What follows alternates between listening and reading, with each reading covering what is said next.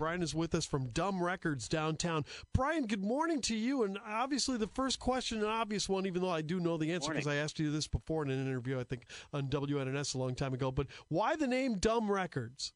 Oh, gosh. Yeah, I guess we do get asked that all the time.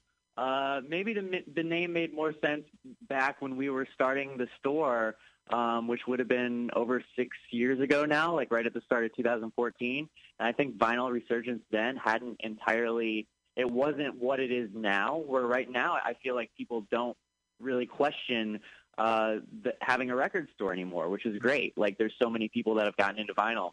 Yeah. Um, I, but six years ago, it was kind of an unheard of thing. So it was just kind of like we were kind of going along with it and we weren't entirely sure if it was really going to take off. So we were just kind of like, well, if it doesn't work, we can just say that was a dumb idea, you know? Yeah, it, well, that, that that is a real good point because you were right in that donut spot here. Because when when it came to vinyl, it started to come back probably in the early 2000s. You know, the, the you were seeing Yeah. some vinyl releases and stuff. And Right. Yeah. Or even later, yeah, like 2008 or so was like the first Sure. record store day, and and then it really started taking off. And now you can't even go, you can't even go into Walmart without seeing a vinyl selection. You know, Barnes and Noble and and all these bigger stores. Why the love of vinyl? Why vinyl? Yep. Um, people collect for different reasons, you know, and um, I've heard a lot of different things. Some people argue that the sound is better. Um, I've always thought that that's kind of all depends on what your your stereo system and setup is. But there's that argument. Um, a lot of people like to collect it because they like to own a physical. They like to have something they can hold, you know, instead Sure. of a, an MP3. Um, a lot of people just collect them to to put on the wall, you know. So Yeah, and the artwork, you know. So it's it's a lot of different reasons. Um, it's but to me, it's it's it's a fun thing, you know. And and I still even get into new music or bands that I wouldn't have discovered if it wasn't for all the the records that I'm constantly flipping through. exactly. Brian is with us from Dumb Records. Well, first of all, take us through as as best you can on an audio tour. What can people find when they come into Dumb Records? Our store, um, we have, of course, plenty of vinyl records. We have, we also have CDs. There's plenty of people that still purchase CDs, and we have a whole wall full of those. Even some cassette tapes. Um, and other than that, we have shirts, uh, a few record players usually for sale at all times. Um, maybe some cleaning kits, that type of thing. Yeah, the the record players are are are really critical because I remember as a kid, you know, you had to have not only the great turntable, but you also had to have the great cartridge because if you if you didn't have a decent cartridge, it would either wreck your your album or you wouldn't get the great sound quality out of it too. How tough is it these Right. days to get the turntables and the cartridges?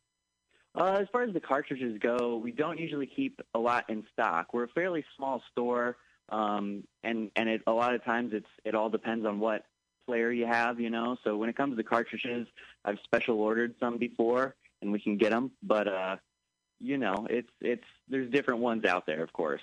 Brian Galecki's with us from Dumb Records on News Talk 94.7 and 970 WMAY. For the vinyl aficionado, Brian, what what kind of things should they have as far as turntable wise, uh, in your opinion, to to uh, uh, you know enjoy their vinyl? I mean, it- th- th- are the new ones that are coming out that, that are MP3 driven are they are they good enough or not? So we're talking like what what turntables I would recommend. Sure, huh? yeah, exactly, yeah. Yeah. Uh, I, I, I gotta admit, I'm not quite the audio expert when it comes to stuff like that. I, I'm learning more and more all the time. But um, I both the new and the old. You know, I, I, I recommend both. I, I at the store I use an Audio Technica brand, which I I'm a big fan of, and they have a lot of different players. Um, and that's held up. We've had that as the store player for well over a year now, and I'm a big fan of that. And then at home, I have like an old um, Technics player along with a Pioneer um, uh, receiver and some old JBL speakers, and that that works totally fine for me too. Um, and then you know, like of course, like the Crosley brand, like the suitcase um, style record players are really popular, and and might the quality might not be as much, you know, as there. But I always tell people like it's a great turntable stuff like that is, is great to to start collecting vinyl with, and and I had something similar for a long time as I was like starting up my vinyl collection. So it's all different, you know, to, uh, depending on what you're collecting vinyl for and if you're getting into it or if you're more serious about the sound and stuff.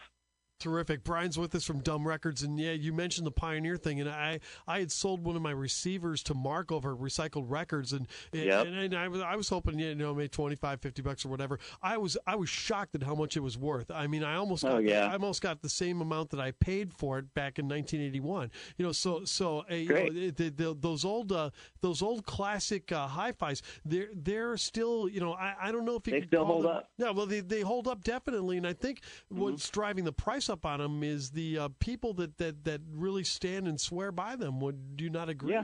yeah, Yeah, they're still in demand right now. You know. yeah.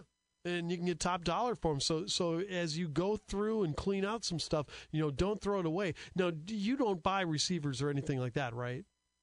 Um, I'm I'm open to it. We're, uh, again, our store is not quite as big, you know, so so we don't have a whole lot of space to get too much into the receivers and stuff. I will say that I'm always looking into buying record collections, um, maybe more so than receivers. So I'm I'm always willing to take a look at, at whatever anybody's got, you know. Super, yeah. So you can bring down a record collection or whatever. Uh, let's give them your hours, Brian. What go? What, how how are you opening? And have they changed a little bit in the pandemic, or are you still your regular hours? Um, well, before the pandemic, we were open from 10 a.m. to 8 p.m. every single day. But uh, starting this month, I've moved. We, we've been reopening, of course, and we're going to be noon to 6 every day now, just for June. And then I'll probably up the hours um, as we go into different phases and all that. Now, uh, are you restricted to a capacity in your store right now to keep the social distancing Yeah. going? We're just keeping it at five people for now hmm Yeah, in that, the store, which hasn't been an issue. Yeah, very good. And you guys are located on, uh, you know, well, tell everybody on Monroe where you're located. Yeah, we're at 418 East Monroe, right next to Galena's Pizza, and we're also right across the street from the post office downtown. hmm Very good. And, and it's Monday through Saturday, right? You're closed on Sunday, or are you open Sunday too? No, we're we're open every single day. Actually. Every single day, noon to six. Good for you. All right. Yep, Uh, yep. Going out to make a buck. Brian, listen, thank you Yep. so much. We really appreciate the time and uh, keep rocking. Thank you. man.